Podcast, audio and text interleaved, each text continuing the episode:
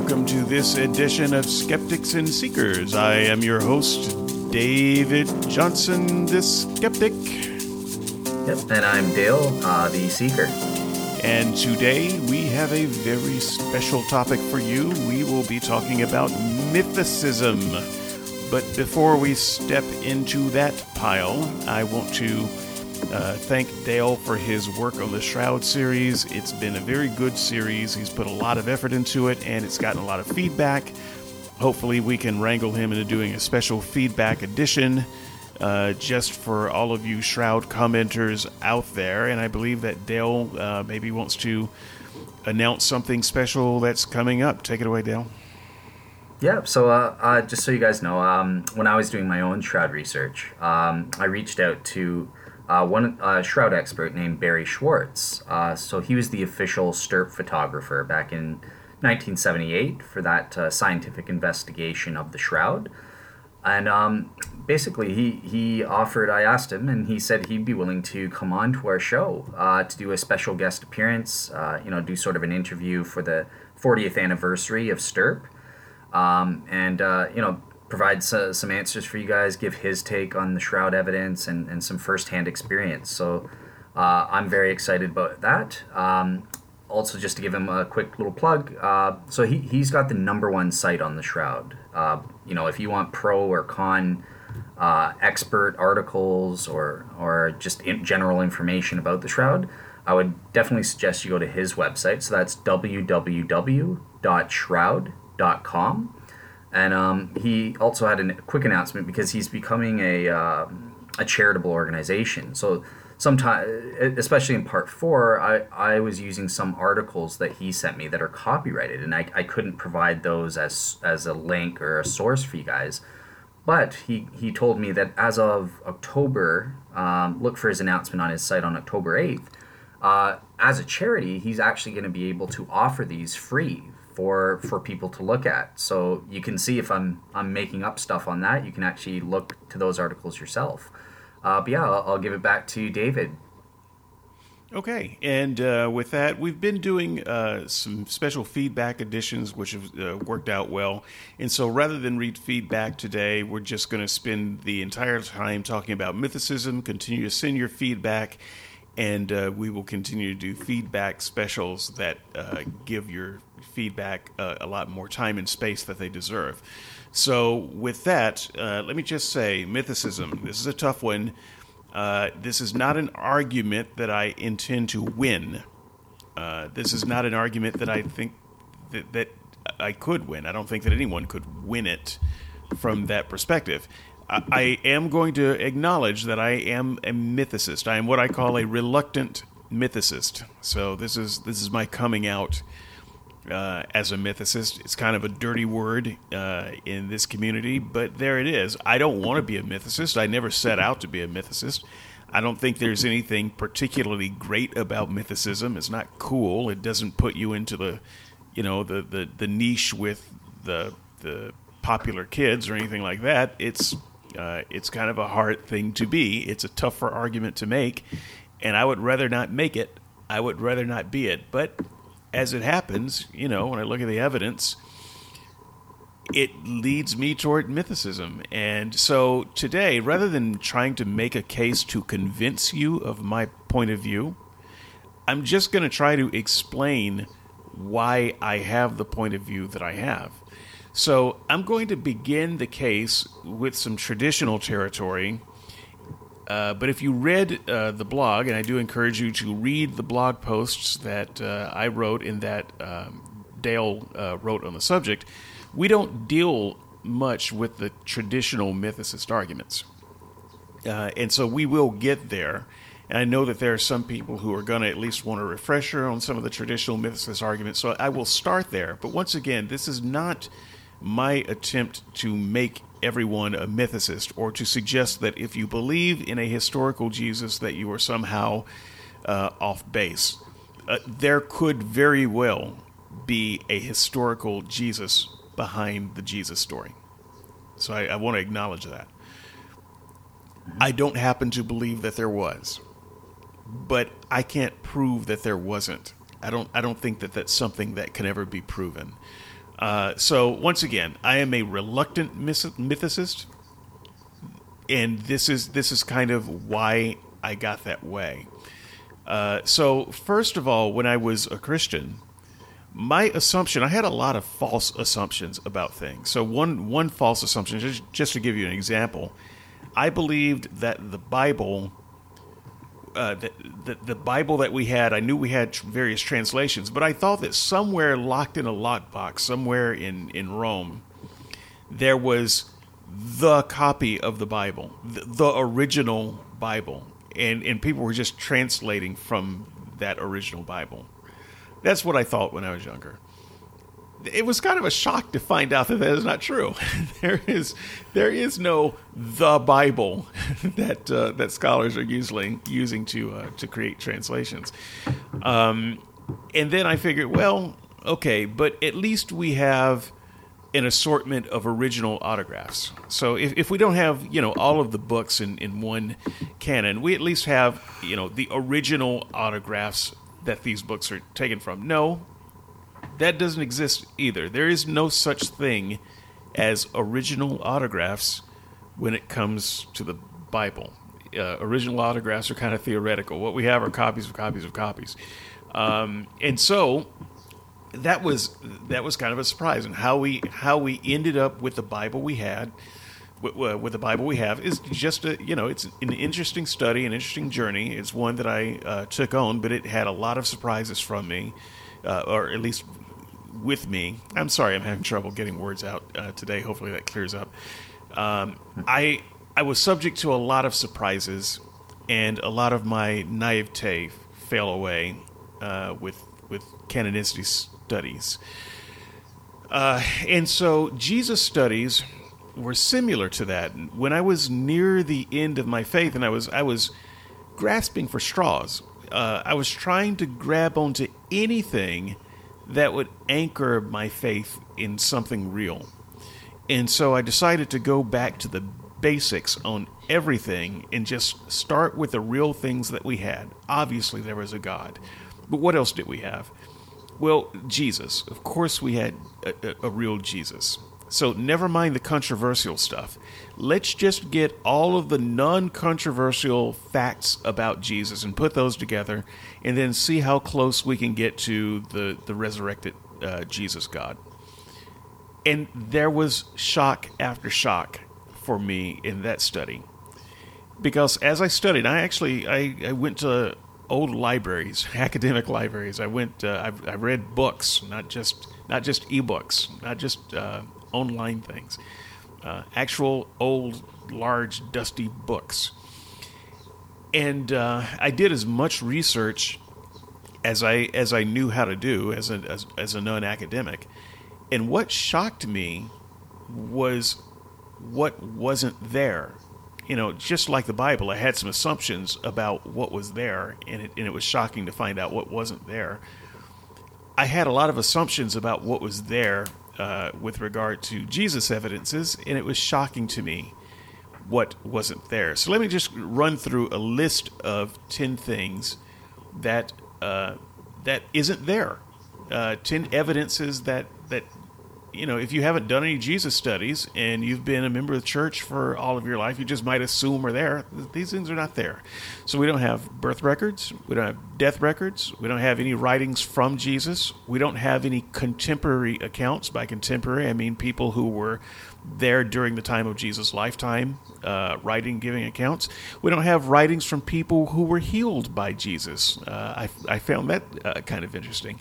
We don't have firsthand opposition accounts uh, for Jesus. Now, uh, Dale might be tempted to say, ah, but we do have some opposition accounts. Well, no, we don't really have any firsthand opposition accounts. We have opposition accounts according to Christians. Uh, we don't have court records uh, from either the Jews or the Romans. We don't have historical references that didn't come from uh, Christians as the source. Uh, we don't have corroboration of major events, just a, a, few of those major events that uh, are not corroborated the great census, uh, the killing of the infants two years and younger, uh, the magic star that led the uh, Magi to Jesus and that Herod was so upset about. We don't have the any anything about the magic feeding of the five thousand and the four thousand. That's nine thousand people who had a magic meal. Uh, we don't have any corroboration uh, for that. I mean, it's a lot of people in one small area. We don't have uh, any corroboration of the cleansing of the temple. You remember when Jesus went berserk and fashioned a rope and uh, went all violent and clean, cleansed the temple of the evildoers and the animals and overturned the tables and all that. You know, all of that was illegal. In fact, all of that would have been a capital offense. We don't have um, we don't have any records uh, of that. Uh, Matthew 27, we don't have any records of the Great Resurrection, uh, any kind of corroboration of that. So there, there are a lot of stories that are not directly related to Jesus, that are part of the Jesus story, that if they happen, we should have records for, and we don't. And finally, what we don't have is uh, a Pauline corpus that seems to know anything about the life and ministry of the the man Jesus. So, what we learn about Jesus from Paul, uh, one of the early uh, New Testament writers, we can't actually build much of a case for the human Jesus with Paul's writing. There's there's just a, a, a, lot that Paul leaves out or doesn't seem to know, and so we can we can go into depth on any number of these uh, points, and I don't think that we will but I just I just wanted to give you a quick list of things that we don't have, and you might say, well, but we shouldn't expect to have some of those things like birth records and death records. I mean, Jesus was a a carpenter in a in, in the Hicksville part of uh, the area, but Jesus was announced as king before he was born. So you know what we have birth records for? Kings. Uh, so I don't. I, I think that we actually do have reason to suspect that those who believed in Jesus, those who came to worship Jesus from afar, there would be some records kept of that. There was an expectation that Jesus was something more than just some, you know, one of the country kids uh, born in a manger. So, uh, all of these things that I've mentioned, it's not just that we don't have those things, it's that these are things that we should expect, and we don't have those things. So that's that's problematic to me. Now, that's not to say that we don't have some early mentions of Jesus. So one of uh, one of the things that uh, Dale mentioned is that we do have some evidences for hi- historical Jesus. So I'm not going to sit here and say that there is zero evidences for the historical Jesus. What I will say is that there are zero good evidences for historical Jesus. All of the evidences are very weak uh, at best or extremely controversial. So, um, for instance, uh, we don't have any testimony from anyone who met Jesus. And I find that interesting. So all of, all of the testimony that, and by the way, I'm not including the Gospels here.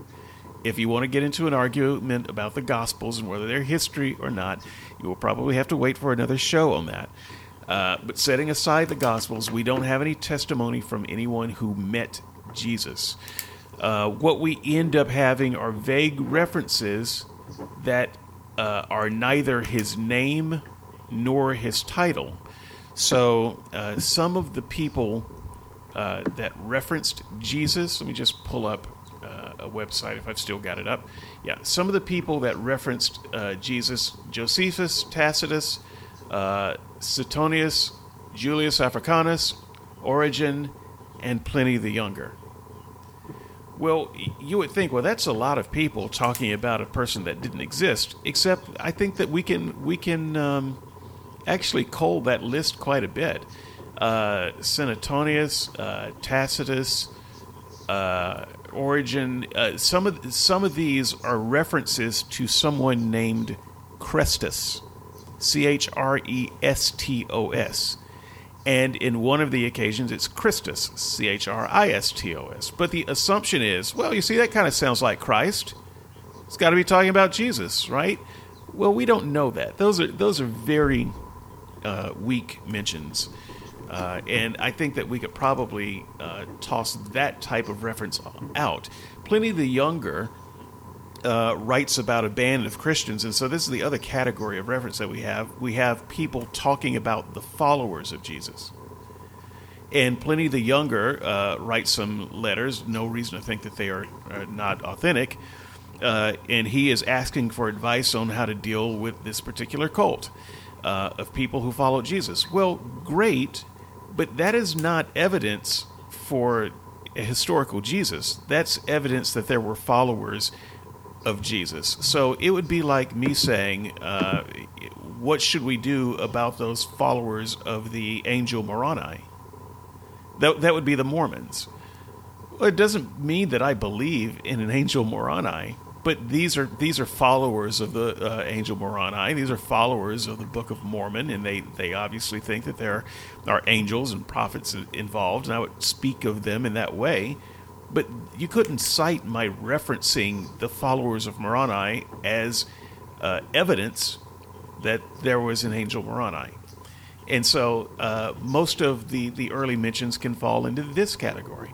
And then finally, you have Josephus, who is a, a historian, and he has a brief passage of uh, Jesus in his 18th, uh, I guess maybe what we would call the 18th chapter of uh, uh, Antiquities.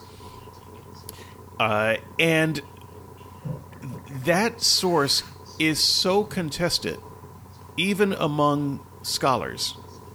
It, it should probably be thrown out uh, just because of that. But once again, uh, the question has to be asked where did Josephus get his information about Jesus? Well, he would have gotten it from people who talked about Jesus. That would, that would have been Christians. This is not firsthand information that Josephus had. Um, and so all of the quote unquote evidence, once again, scant few, I've named just about all of it. Most of it can be dismissed on the basis that it's not talking about Jesus, but rather people who followed and believed in Jesus stories, uh, and or references to a uh, figure that is not named Jesus, but we assume Jesus, or is something so heavily doctored uh, that it's kind of embarrassing that that's the that's mentioned as a main piece of evidence. So once again, when you when you look at the quote unquote non biblical evidence for Jesus, you're, you're, expecting a wheelbarrow full and you get a thimble full. Uh, that's that's a little bit jarring. And then when you examine what you've got in the thimble, it's not very it's not very good evidence. So the the last thing I want to do before taking this to uh, my real point here is ask the question well, which Jesus are we supposed to believe in? Which, which Jesus? There were lots of Jesuses. So if I were to say, okay, I believe there was a guy named Jesus who was probably a Jewish rabbi or maybe a, a political uh, insurgent, uh, and he got himself killed by the Romans. Would, would that be enough? Would, would I be would I still be a mythicist? I want to read something from, uh, excuse me, from a website that I will uh, link to in in the notes, and it's not in it's not in the article that I wrote, uh, but I we haven't we haven't put that up actually at the time of this recording, so. I will include this in the notes. You'll be able to find this. I just want to read a couple of passages from it to give you uh, a sense of what I'm talking about. The architect archetypal Jewish hero was Joshua, the successor of Moses, otherwise known as Yeshua, Yeshua bin Nun, Jesus of the fish. Since the name Jesus, Yeshua, or Yeshu in Hebrew, or uh, Jesus in uh, Jesus in Greek, uh, source of the English spelling, originally was uh, a title meaning Savior derived from Yeshu Saves. Probably every band in Jewish resistance had its own hero figure sporting this moniker, among others. Uh, now, before I read the next passage, he does go into a number of Jesuses from that time, a, a number of Messiah type figures and this is something that, that I knew about before. I just I just found this source interesting, putting a lot of them in one place. There were there were lots of Jizai uh, to choose from. He goes on to say, certainly Jesus ben uh, Stada was a Judean agitator who gave the Romans a headache in the early years of the second century. He met his end in the Tower of Lydda, tw- uh, 25 miles from Jerusalem, at the hands of a Roman crucifixion crew. And given the scale that Roman retribution could reach, at the height of the siege of Jerusalem, the Romans were crucifying upwards of 500 captives a day before the city walls. Dead heroes called Jesus would quite literally have been thick on the ground.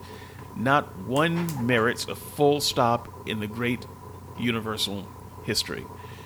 So once again, what uh, whatever you might think of the scholarship and the sources that he provides for these claims, I, I do want to make it clear that these types of claims have been around for a long time, and history is littered with the bodies of Jewish uh, Messiah wannabes named Jesus.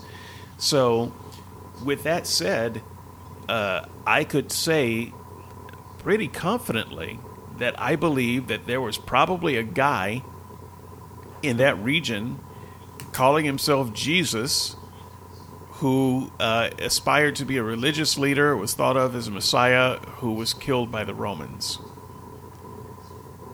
I just don't believe any of the rest of the stuff the Bible says about such a guy. Does that make me a mythicist? I'm going to toss it over to Dale for a moment while I take a little break. Oh, okay. Uh, wow, uh, quite quite a lot. Uh, I I tried my best to write down as much as I could of what you're saying. So, um, yeah, let, let's tackle your last part first because, um, I, as you know, I was talking to David over the weekend, and uh, you know he he announced, okay, I'll, let's do a show on mythicism on our round table, and I said absolutely, and. I, in my mind, I thought, okay, I, I know exactly what I'm going to be getting. He, he wants to argue that, you know, there is no minimal historical Jesus figure. Uh, you know, the the Jesus that Bart Ehrman or Dale Martin would believe in. Um, you know, he's more akin wanting to argue Bob Price or Richard Carrier. Now, David was quick to disabuse me of this. Well, you know, not not so fast. It depends on what you mean by uh, mythicism, and I, I thought he has a good point here. That I think um, it's good for Christians and non Christians to know that some people, when they use the term mythi- mythicism, uh, could have something else in mind. Um, so, you know, it, it, would be important to, okay, well, you say you're a mythicist. What exactly does that mean? Um, now, that, that said, I, I, will just say that I think there is a common understanding that m- most people, that that word has in mind. So if you have an alternate definition, that's fine. Um, but just you know be aware that that's that could cause misunderstandings unless unless you clarify what you mean by that term. Um, but yeah, he also brings up uh, the the issue of okay, well, there's been these three historical Jesus quests, and you know may, maybe I could persuade David that there is this histor- some minimal historical figure an itinerant preacher named Jesus who is going around Galilee and, and preaching the kingdom of God or something like that. You know, the Bart Ehrman Jesus, and, and he's happy to accept that. But that's not a full fledged Christian Jesus. That that's not a vir- a Jesus who is born of a virgin. That's not the Jesus who turned water into wine. Uh, and that's really uh, the Christian Jesus. So you know, in that sense, every single atheist, they're a mythicist, or, or what I call broad mythicism under this, this definition. Um, well, I, I think that's fair enough. However, I, w- I would say that we're not just stuck with the thimble. Um, Christians also have that uh, little notion of sufficient attachment, which could get these other propositions. Once you have reason to believe, well, Christianity is true, then the virgin birth will come attached. And just remember from our show last week, David would agree with, said he might even agree with my case for sufficient attachment if it weren't for the Bible errors. If biblical inerrancy is true, then he could see the case for this. So, so in that way, Christians aren't stuck with this thimble.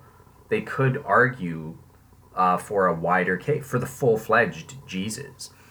Um, so now going into his um, negative case. So these are the 10 evidences we don't have. And I think he's presenting this as sort of evidence that indicates Jesus, even the minimal historical Jesus didn't probably didn't exist. Uh, I'm not sure if I misunderstood you or uh, was that the You was that not like the full fledged misunderstand me. I'm I'm I'm just saying, if if the Jesus of the Bible existed, we should we should expect to see some things, and so these are the things that we should expect to see that we don't see.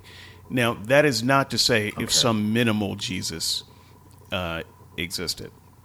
Um, so, for instance, um, Barabbas, the name Barabbas uh, means son of the Yeah. father. Probably not a real person. Um, I don't actually Wow. expect there to be any minimal facts about about Barabbas, right? And so there, there are lots of different Jesus uh, that I don't I don't expect there to be any minimal facts about. Uh, so if if you say the the minimal Jesus, uh, yeah, I don't I don't know that we would have any records of a minimal Jesus. Okay, so you, uh, let me do this. That even against a full fledged Jesus, a, a totally biblical Jesus, I, I'm not necessarily convinced. You you would need to prove that we do have this expectation, and you know something like okay, you you mentioned Jesus was announced as a king when he was born. Let let's pretend that happened, or that that's the Jesus we're arguing for. Why are there no official records uh, of this or something? Well, well, I mean, Jesus wasn't an actual king in the sense that he was, you know, the the people in charge of the country and making the records, the historians. They wouldn't have noted this Jesus just because you know we don't have the birth of that that other Jesus you mentioned in the second century. He he was known as the Messiah. Oh, wouldn't we expect some records of, about him with his birth? Uh, Okay, but, but let me let me tell you where rec- that where that doesn't work for me. I'm glad you mentioned. Uh, I'm glad you mentioned that.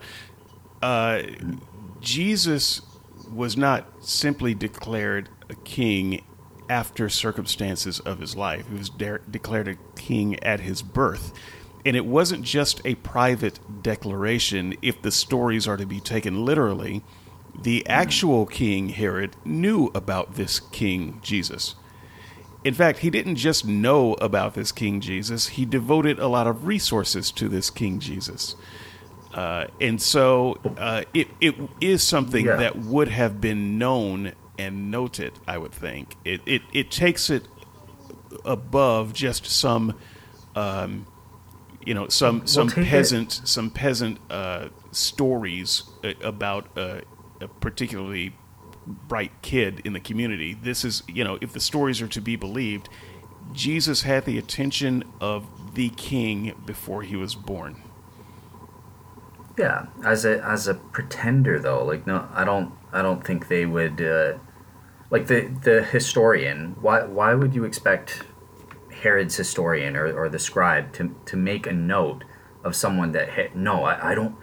Even a suggestion or a hint that this guy could be the king will causes problems for me. We're taking you know that's why Herod wanted to eliminate this guy. Well, but you see, what we, what we should have is a record of Herod eliminating the guy. You see, there should Why? there should That be, would make Herod- but there should be some record of something. Herod was so troubled by this guy uh, that he sent death squads to kill every male child from the age of two on down. So he just, he wanted to make sure So- that his that it was covered completely. And you mean to tell me that's not worth a notation in a log somewhere? Okay, so here here's the problem.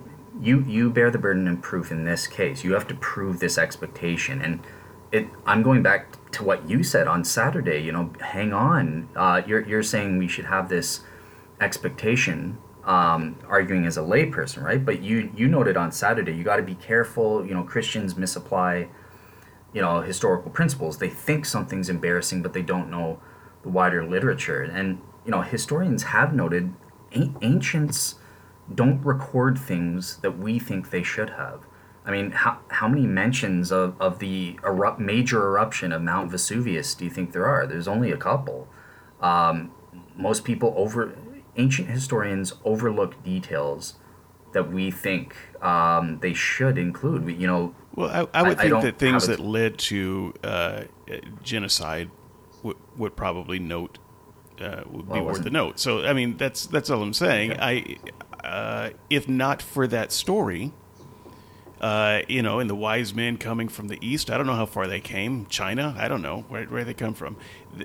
People uh, apparently other people around the world knew about it. So it was it was not just some private little thing. And I'm just, I, I- you know, I'm not saying that there should be many books written about it. I don't know whether there should or not, but it's bigger than a local, uh, a wives' tale story. Okay. Um, so yeah, that uh, I'm gonna for time's sake. So I'll, I'll let you have the last point there. But yeah, it's important to note: is it as big or as mentionable as as you think? Was it as widespread? How did the Magi find out about this? Uh, you know, was it common knowledge in Babylon and stuff like that? I, I don't think you can establish that, but that's that's what you need to figure out. Is it is it was it as big an event as you make it you make it sound? And I, I don't So think we can I don't, get that. I don't, I don't think we can either. So I'm just going to grant your point. Okay. I don't think that I could ever prove that. All I can do is give you my expectations based on the, reading of the Bible. So I didn't, I didn't invent these expectations. I got these expectations from the Bible stories. And I would say that the Bible stories are somewhat misleading if it wasn't that big of a deal, because it's written as if it was that big of a deal. But again, it's not something that I can, you know, I, I'm not going to stake my entire case on that. Again, this is not uh, me trying to convince you to be a mythicist on this basis. It's me trying to Right. make you understand why I am, and at the very least, to get you to understand that my that my form of mythicism is reasonable. Yep. Okay. Okay. And yeah, present present your reasons for for the people to assess type thing. And um, you know, I'm not I'm not trying to press too hard or anything like that. I just wanted to bring bring up an important point because it, it's common to a, a lot of your points. I think. Um, so the la- the last thing I want to bring up because I, I Well, actually I, don't want you. To, I don't. I don't want to leave this one too soon because I've got the list in front of me, uh, and I. Oh, I, well, I, I- ex- I I have- anticipated your your objection that these would be things that you wouldn't necessarily expect. Okay, so I'll, I'll let you have the last word because I want to get onto the Paul, the issue of Pauline silence because I think that's the, the most important one. Okay. Um, so I'll let I'll let you have the last point, but then I'm going to move on to, to Paul. Okay. Uh, well, I, all, all I was going to say about that is you're right that a lot of these things might fall into that category, but it's a pretty big list. Um, and so I would be prepared to make the case for each each thing on this list um, of, of things that we should expect based on the person that the stories make Jesus out to be. Like, like for instance, firsthand opposition accounts. I, I would expect that uh, educated Jewish people would write about the the battles, the, the, the famous battles between the, the Jewish leaders uh, and Jesus, and nobody nobody talks about that, or you know something from the courts. I mean, we've got uh, cameo appearances from people involved with the Sanhedrin. Uh, so it's not like these are people who don't know anything and who are illiterate and can't write and don't keep records. So I, I think I think that this list you could make a case that there's an expectation that you should see some of this. That's all. That's all I wanted to say. Go ahead.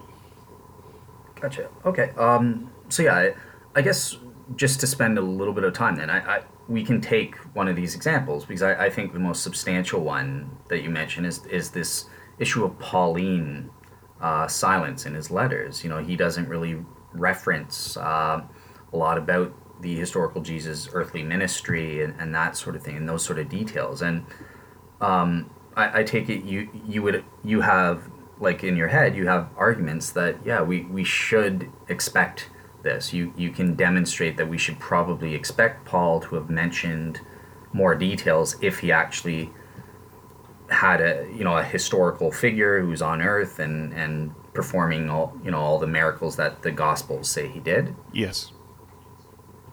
Okay. Um, okay. So so here's where I would issue caution then, because um, this I'm getting this from a, from a review because I, I studied this this argument myself. Um, this is a good review of Carey, Richard Carrier's book because he he advances this argument.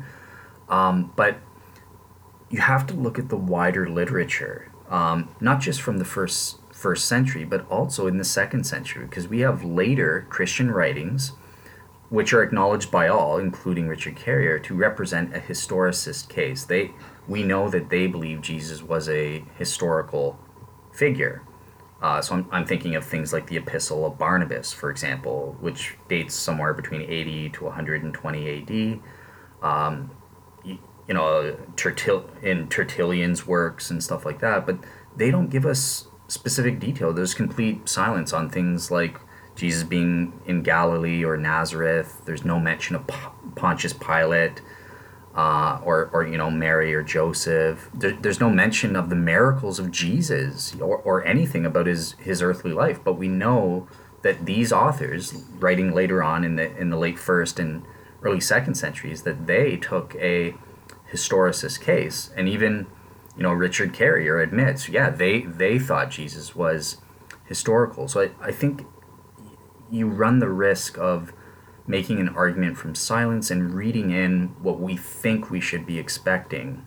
Um, you know, like, well, you know, yeah, we should expect more than what we have when the actual data says, yeah, but the these early Christians were weird. They don't they don't always give us what we think they should give us.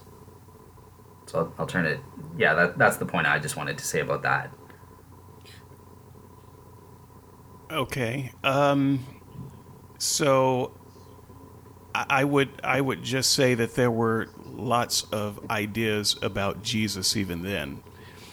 Uh, there were there were different legends of Jesus, if you will, kind of like the the legend of Spider-Man how many legends of Spider-Man have there been? You know, um, for if if you just ask the question, how did Spider-Man get his powers? There are two or three mainstream current answers to that question. you know, so okay. it, it depends on which camp you're in as to. I didn't I didn't know that. I'm getting a good lesson in Spider-Man well, ology. so I'm a I'm a I'm a Spider-Manist.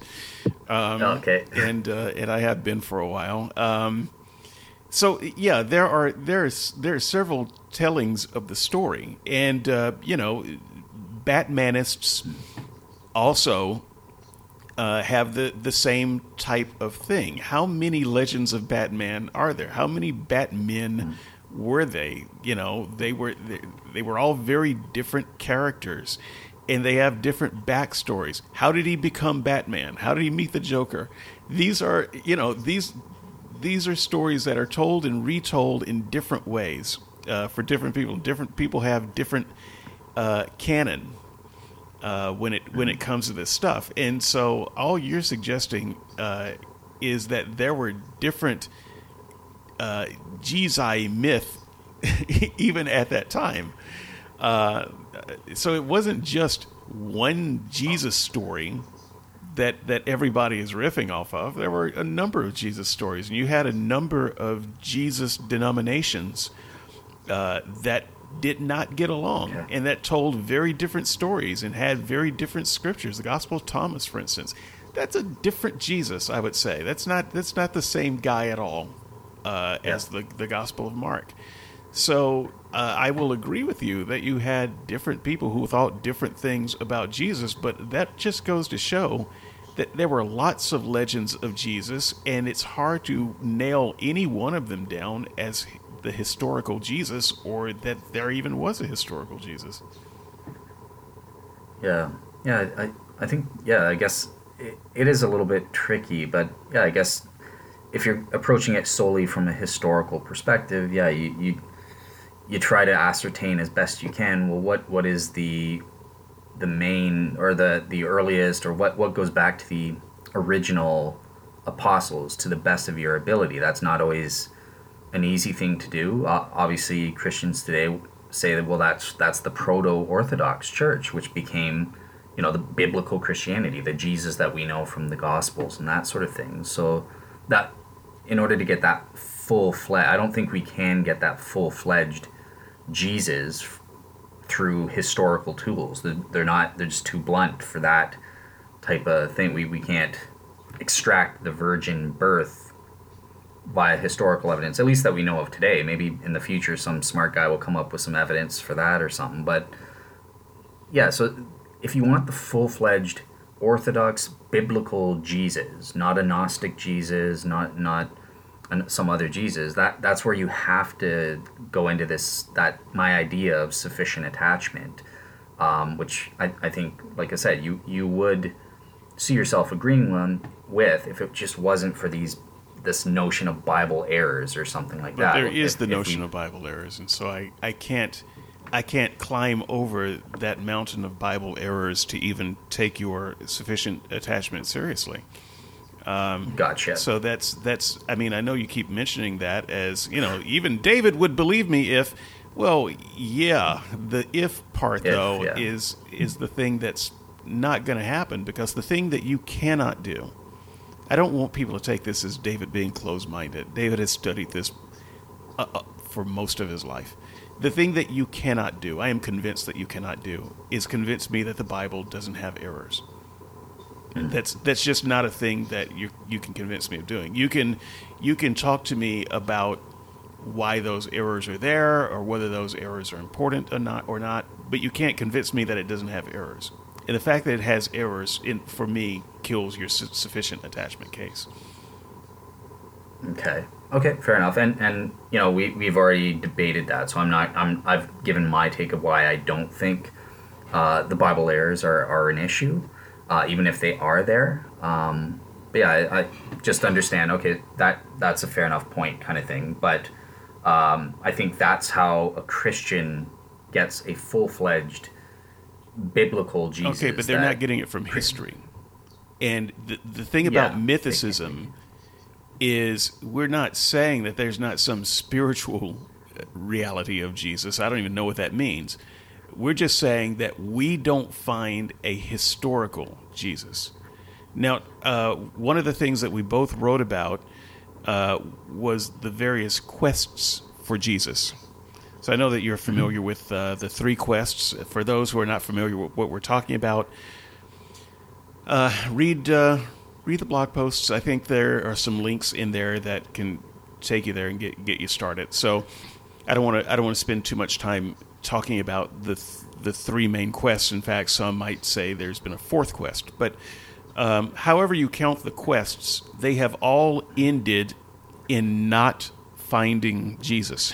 so the the Jesus that's found in these quests are are a Jesus that the church proper rejects. So if you say, well, look at just look at these quests. You see, there's a historical Jesus right now. Well, most of the uh, people in uh, mainstream or conservative Christianity would say, oh no, that's not Jesus at all. So, what do you say to the fact that no matter how many quests for the historical Jesus we uh, we try to do, we keep coming up empty? Yeah, um, yeah. So I, I, I would say I, I you know, I, I've already said I, I do agree with you that just based on historical methodology and, and tools or criteria or whatever, we we can't get to a full fledged um, biblical Jesus. I, I, I can't, to the best of my knowledge, I can't prove historically that Jesus turned water into wine or or that the virgin birth is true. Um, may, maybe maybe I'm speaking too soon. Actually, may, maybe if you had some kind of argument, which you you noted is not part of this debate, but if you could speak to the general reliability of the Gospels, you know, some kind of argument on that front or something, maybe, maybe you could make a you know some kind of argument there. But um, yeah, just in, in well, terms. I of, think that what we would agree on. I'm sorry, I didn't hear you. Oh no, no problem. Uh, yeah, okay, I'm, I'm finished. Go ahead. Oh, I, no, I was just oh, going to okay. say, yeah, yeah, the point. sorry, the last point. I'll, I'll be a couple sentences. So, yeah, I, I don't think it, it goes back to again another convo we had. I, I, I think that there is a case for a cumulative case. You know, it, it it's helpful to okay, well, what can we establish? Just like you did all those years ago. What what's in that thimble, and then what can okay once we got that thimble, however however inadequate, uh, we can see if we can branch out from there. Um, and at the very least, um, it can take away stumbling blocks from skeptics because you know in order for someone to consider Christianity as true, if there's no historical, even a minimal Jesus like a Bart Ehrman Jesus, it, then Christianity can't even get off the ground. So it, it's worthy to try and take away that stumbling block as a first step in a cumulative case, perhaps.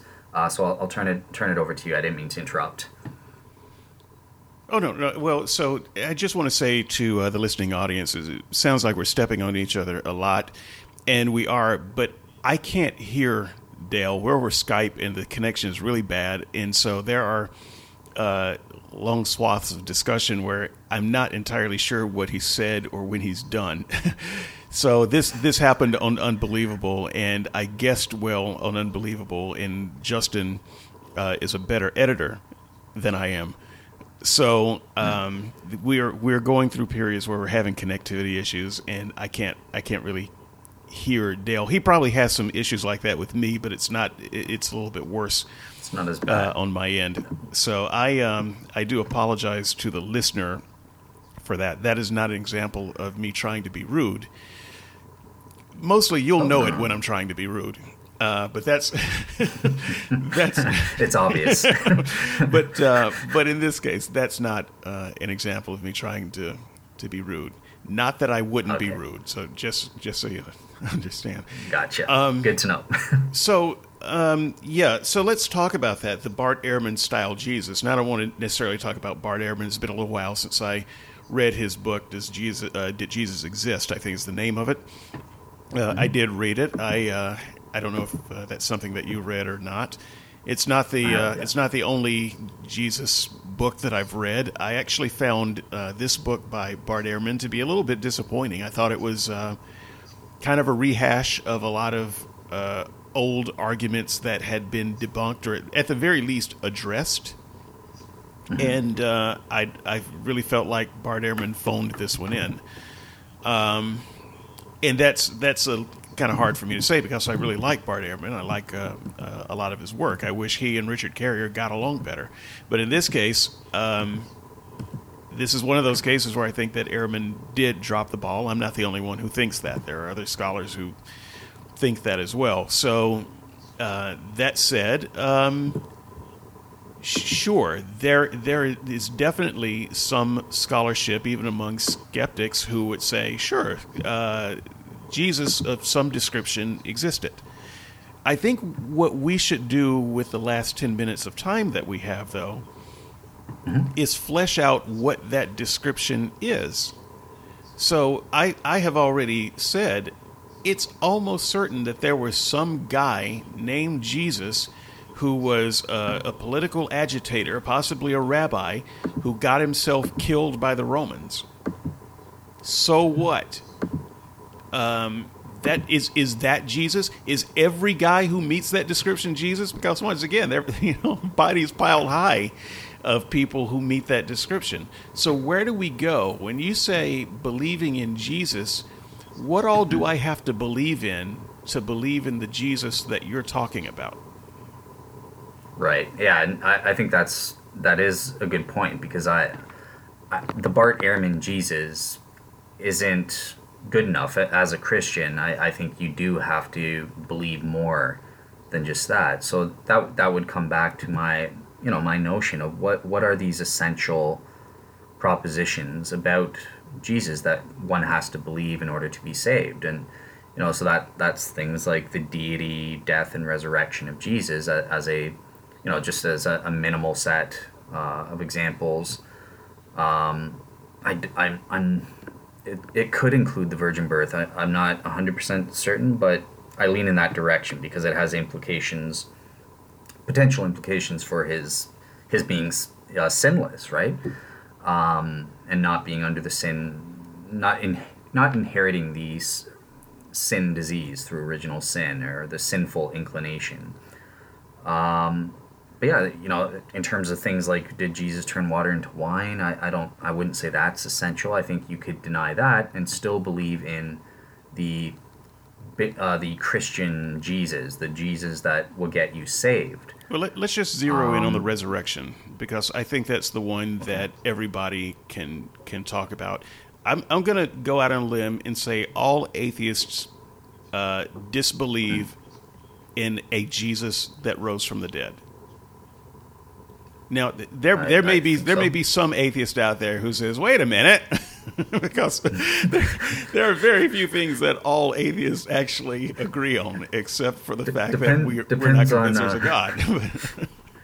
It depends on what you define what you mean by rise from the dead, because we got the John Shelby Spun, Spongs and uh, John Dominic Crossons, who I, I think are atheists actually. physically, Um, bodily, but they're not atheists.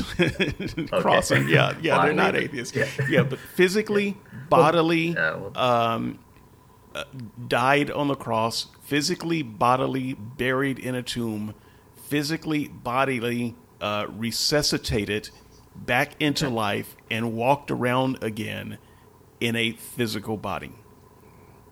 gotcha. Now that, as as I understand it, that is the traditional Christian definition of rose from the dead. Yep, I would agree with that. Okay, so I'm going to I'm going to go out on a limb, and I, I'll just say I believe 99 percent of all atheists in the world disbelieve in that Jesus. True. Now, if that is a minimal uh, Jesus criteria, then 99% of all atheists are mythicists by that standard. Correct. Yeah, they would. They would, of course, um, fall under. I mean, they they would. You don't even need to go with the resurrection. They would deny Jesus' deity right away. So I, I mean, that would make them. I, I prefer broad mythicists. What the term that you're calling mythicism. I just okay. I would call that broad mythicism. Okay, so but you would put that in the spectrum of mythicism. Yeah. And when I say that I'm a mythicist, that's what I'm talking about. Now, if you want to Yep. narrow the band a little bit, uh, I'm not sure how we do that. So, uh, I, I don't need to. I don't feel any need. I, I couldn't care care less. You know about these debates about what does it mean to be an atheist. Do you have a lack of debate, or are you making a pos a lack of belief, or are you making a positive claim? I'm I'm fine. You you can call blue red if you want. Just make sure you define your terms. If you're if you're going against the the sort of common understanding of what that term means, just make sure that okay well when i say mythicist i mean this and i mean uh, this by that or when i say blue i mean red um, as, lo- as long as you define your terms I- i'm happy to go with whatever you want to say you know, so it sounds like we're that term. defining mythicist the same way uh, at this point, though. Uh, which is a kind of a broad mythicist, which says that if it if it doesn't if it's not the biblical Jesus that we're talking about, then whatever Jesus you believe in, it's not the same Jesus.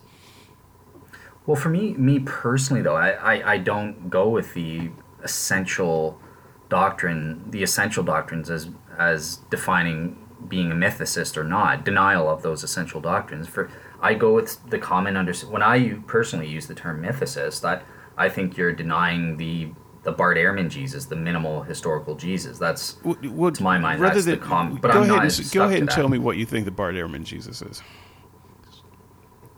Uh, well, yeah, I'm not. I'm not. So, like, just you know, Jesus, there was a guy named a historical guy named Jesus. He was an itinerant Jewish preacher going around in Galilee and in Jerusalem who uh, was teaching, preaching the kingdom of God, and was you know claiming to be the Messiah. And he was crucified on the on the cross um, by the the Jewish and Roman leadership. Right, That- but you un- would- you understand that, that that could fit lots of people. Even that description can fit lots of people. Uh, so just just to give an example, uh, if you say, well, let's narrow it down to the things that Jesus said. I'm talking about the Jesus that said these things that you can read about in the Bible. Well, even uh, even Christian scholars, uh, Richard Bauckham, by the way, is the one that I was trying to think about a couple of podcasts ago. Um, Okay. uh, so I know that you know uh, uh, Richard Bauckham. But uh, at any rate, p- scholars like Richard Bauckham uh, acknowledge that the stories of Jesus, the sayings, I'm sorry, the sayings of Jesus were made up. Um, so there are two there are two things that these scholars claim. One, they talk about just memories, and one they talk about just making stories up. they're not the same thing and they should not be conflated. So, a gist memory is uh, you are at a lecture uh, last night, maybe something from, from class, uh, and you're talking about it with a friend the next day, and uh, you give him a summary of some of the things the professor said.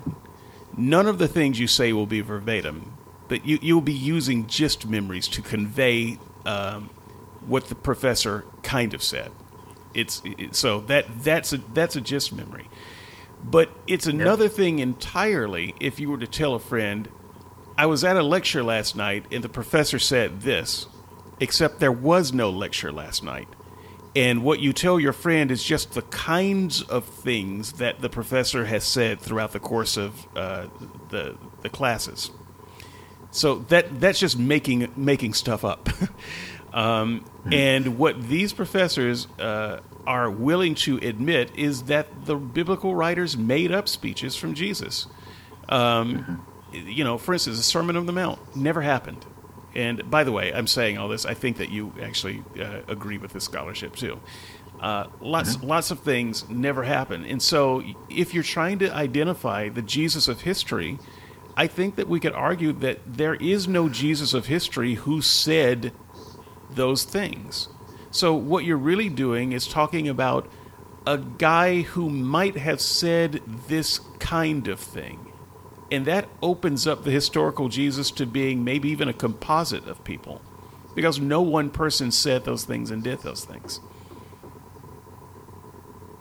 Okay. Um, yeah, so I get I get yeah, like like I said, I, I do support what you're trying to do to try to get people to realize that the term mythicism can have a wider meaning and, and you should uh, try and probe when someone says they're a mythicist don't just have a automatic negative oh this guy's an idiot. He, he doesn't know anything or whatever. I, you know try to probe a little bit uh, deeper uh, find out exactly what they mean about that. Um, and even if they do mean the um, the minimal Bart Ehrman uh, Jesus didn't exist I, I still wouldn't you know don't just dismiss that. They, they've got some Richard Carrier Bob Price they, they have some interesting points to to make that I think should be taken seriously. Um, that that said I would say that when I when I studied this issue, I I'm sort of putting myself out there on a limb for maybe a future blog or something, but yeah, I, I think the evidence is really strong for Jesus. I don't think it, it's weak, and I, am not going to get into that here, but um, I will put my money where my mouth is, maybe at some point in a future blog. Um, yeah, I, I think it's even proven beyond reasonable doubt that the minimal Jesus existed. So that that means I'm saying you're unreasonable if you um, I know that's that might get me in a bit of trouble saying that, but um, whether I like that or not, that that is when I assess the evidence that that's what I came to. It, it's it's okay, but let's bear in mind that your minimal Jesus includes uh, this man being God and that he rose from the dead. Not not no. So so no, that wouldn't have been included. Okay, so tell um, me tell me again uh, what your minimal Jesus is. Well, yeah. Well, I, I'm agreeing. It depends on what your what how you want to define your terms, right? I'm supporting your I'm supporting your point that people can have different definitions of mythicism, right? So I, no, I, I, I, I, see that you're supporting my point, but you're still using terms. Uh, you're absolutely sure that there is a minimal Jesus and that it is unreasonable not to believe in this minimal Jesus. I want to know what this Jesus is that it's unreasonable not to believe in well, the minimal Jesus that I outlined before, the Bart Air, the Jesus that Bart Ehrman. Yeah, I know you keep saying or, the Jesus that Bart Ehrman would believe in, but that's that's gone fairly undefined. So maybe in a maybe I, I, defined it. Remember, really the Jewish Jewish teacher, right? And I and I said like that what, there were a lot of want, those. The color of his shoes? No, I'm I'm saying there are a lot of those. there are a lot of Jewish teachers with the title of Jesus. Look at look at my resources. Uh, I know that you haven't had a chance to look at them, so it's not fair to say. Look at my resources. Um, uh, I will I will make sure that you do, and what, maybe what, maybe okay, we can so have some follow up. Maybe we can have some follow up uh, conversation about this, um, because I am not saying for a moment that there is not some guy that maybe somebody pulled out of history and said, you know, this will be the archetype. Okay. Okay, so let, let's stick then. Let's just stick with the minimal the minimal Christian Jesus as I see it. Then, um, yeah, and that that's described minimally the deity, death, and resurrection of Jesus. Um, I don't think you can believe in Bart Ehrman's Jesus and be saved, so let's forget about that. Um, the minimal um, Christian Jesus that someone has to believe in is, is the Jesus that has the deity, death, and resurrection of Jesus. So, yeah, if, if you deny that, you want to, yeah, okay, fine. You can consider yourself a, a mythicist. I, I don't care what term you use. That that's fine. Just make sure you're clear what what you mean by a mythicist. Then, what one sort of one point I just want to because I know you and Andrew have debates about this. Andrew denies being a mythicist, and you say, well, uh, no, he's technically he is a mythicist. Um, so it, if if I support your point about terminology being, you know, adaptable to different people, even when it goes outside the common understanding, uh, you have to allow Andrew to define his own terms. If he doesn't want to use the term mythicist, you, you can think in your head, yeah, but you really are.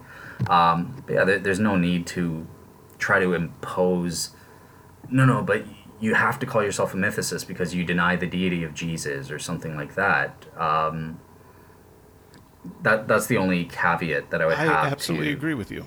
So um, Okay. we don't have a debate there. but what I would what I would also say is that the term mythicist is meaningless. And if if I can serve any purpose today, it's to take the sting out of that term. Because those of you who think you're not a mythicist, I guarantee you, to most of the Christian world, you actually are. What- Once you have the kind of conversation that Dale and I are having right now, they would, in their mind, say, "Well, you don't actually believe in the real Jesus," um, and and that for them is mythicism. So it, it is not enough to believe in some guy. The reason why the various quests for Jesus have failed is because the mainstream church does not recognize the Jesus that the quests come up with. It's not that the quests don't come up with some version of Jesus. Every one of them come up with some version of Jesus, but the mainstream church believes that the only Jesus that's real is the Jesus of the Bible. And if it doesn't come up with that guy, then it's not really Jesus. And so at the end of the day, if you could get mainstream Christians to have this conversation with you, all atheists would be considered mythicists. And that make and Yep, that makes I- the term pretty pretty useless. yeah, pretty broad kind of thing. Yeah, uh, yep. As I said, I, I can I can see the point that you're trying to make, and yeah, I think it, I'm glad that we had this discussion to, to bring it to the people. It, it might be something they've never encountered before, or thought about. You know how how does one define what a mythicist is? So, so yeah, I think it was a good show this week. We're just over the hour mark right now. No, no, let's let's get out while we've got some broad agreement. Um, Uh, I'm not sure this has ever happened, so I don't. this is a rare. I yeah. don't know what to do with this. so I think what I'm going to do is just hit the big red button. Bye, y'all. Have, have a have a good week, everyone. Bye bye.